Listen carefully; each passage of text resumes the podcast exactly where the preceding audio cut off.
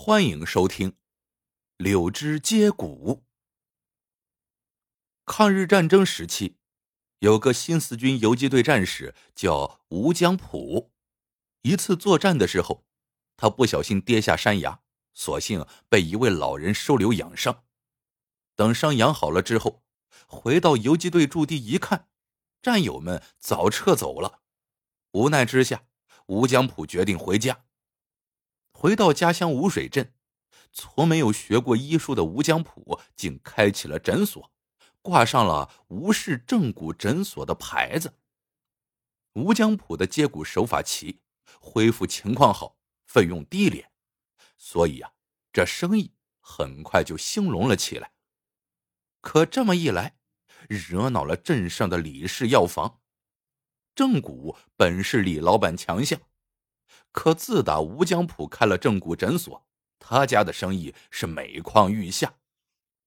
李老板有个儿子叫李二刀，在日本人手下干保安队大队长。这晚，李二刀派人送了封信给吴江浦，说李氏药房要在吴水镇摆义诊擂台，邀请吴江浦参加。吴江浦见是义诊，也就答应了下来。三天后，镇大街摆出了义诊擂台，引来百姓如潮的围观。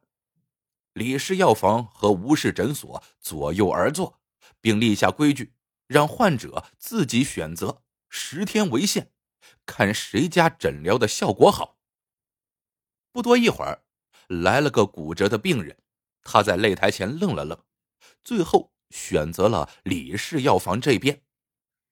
走进帐篷一看，坐镇擂台的并非李老板本人，而是一个戴着眼镜的中年男人。男人开始为那病人医治起来，清理伤口的时候，病人疼得鬼哭狼嚎，把后来的一位病人吓得目瞪口呆。于是，后来的病人战战兢兢的到了吴江浦的帐篷里。吴江浦将他安顿在病床上，边与他闲聊。边清理伤口，不知不觉清理干净。接着，他从包里拿出一把树叶，挤出汁液，轻涂抹伤口，又给了患者一把树叶，吩咐回去熬成汤汁服用。等患者下了地，一试，哎，果真比来的时候啊轻松多了。十天之内，李家治了五个病人。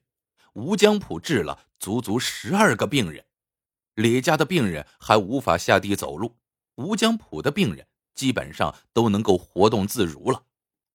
高下已分，李氏药房吃了败仗。隔了两天，李二刀约吴江浦来到镇外一块空地，问道：“知道那天和你打擂台的是谁吗？”吴江浦疑惑的问。不是李老板吗？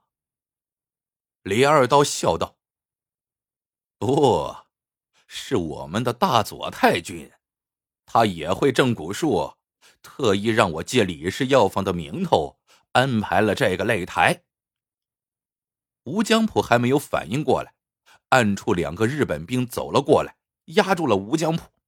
李二刀说道：“大佐太君有请，有些问题。”他想亲自向你讨教。吴江浦瞧见日本兵，心里不由恨道：“老子学会这正骨术，就是你们这些日本鬼子所赐。”故事回到几个月前，吴江浦当时被鬼子追赶，不慎跌下悬崖，当即昏死过去。不知过了多长时间，才悠悠醒转过来，见自己身旁坐着一位老人。吴江浦问：“老人家，是您救了我？我们是新四军游击队的，下半夜炸了鬼子的军火库，被发现后只能拼命逃跑，半路上不小心摔下了山崖。”老人听了，叹了口气说：“娃娃，这我可得帮帮你。”老人向一棵柳树走去。折了几根柳枝回来，他把柳枝的枝叶挤出来，按住吴江浦的伤口来回涂抹。见吴江浦疼得直哼哼，他边按边说：“娃娃，你听过关云长刮骨疗伤吗？我可见过好多和关云长一样的人，他们可都不怕疼。”吴江浦一听这话，他咬咬牙，闭上眼说：“老人家，我知道您是激我，我。”我虽然不是关云长，可也是男子汉，我不哼了。又按了一会儿，老人笑眯眯的说：“你这娃娃不错，还真能忍住疼，你睡一觉就没事了。”老人说完，转身离去。吴江浦看自己的腿被老人用柳树枝捆扎起来，也不觉得疼。他昏昏沉沉的又睡了过去。等吴江浦再睁开眼睛，太阳已经偏西，见老人还是坐在自己身边，就问道：“老人家，我睡了多久了？”老人说：“娃娃，你这觉最少也有三天三夜了。现在，把这些叶子吃了。”吴江浦一看。是一把鲜柳树叶，就迟疑的望望老人。老人说：“吃了，你就能起来走路了。”吴江浦接过那把柳树叶，就嚼了起来，有点苦，可还是被他吃了下去。老人又说：“让我看看你的伤。”说着，扯下了捆绑在吴江浦腿上的柳条。老人按了按伤口。娃娃，你可以起来了。吴江浦听了一翻身站了起来，那条断腿果真是活动自如了。他一喜，连忙跪下说：“谢谢老人家。”老人摆摆手：“不用谢，娃娃，就你是我们有缘。”再说了，我还有件事情请你办呢。你办好后，咱俩就扯平了，谁也不欠谁，还用谢吗？吴江浦跪地不起。老人家，不管吩咐什么事情，我都替您办了。老人说：“那你起来，我先把正骨术交给你。”吴江浦急忙爬起来，坐在老人面前。老人一股脑的把正骨奇方传给了吴江浦。吴江浦说：“方法记住了，但您说让我帮忙去办什么事？”老人说：“我把这方法传给了不该传的人。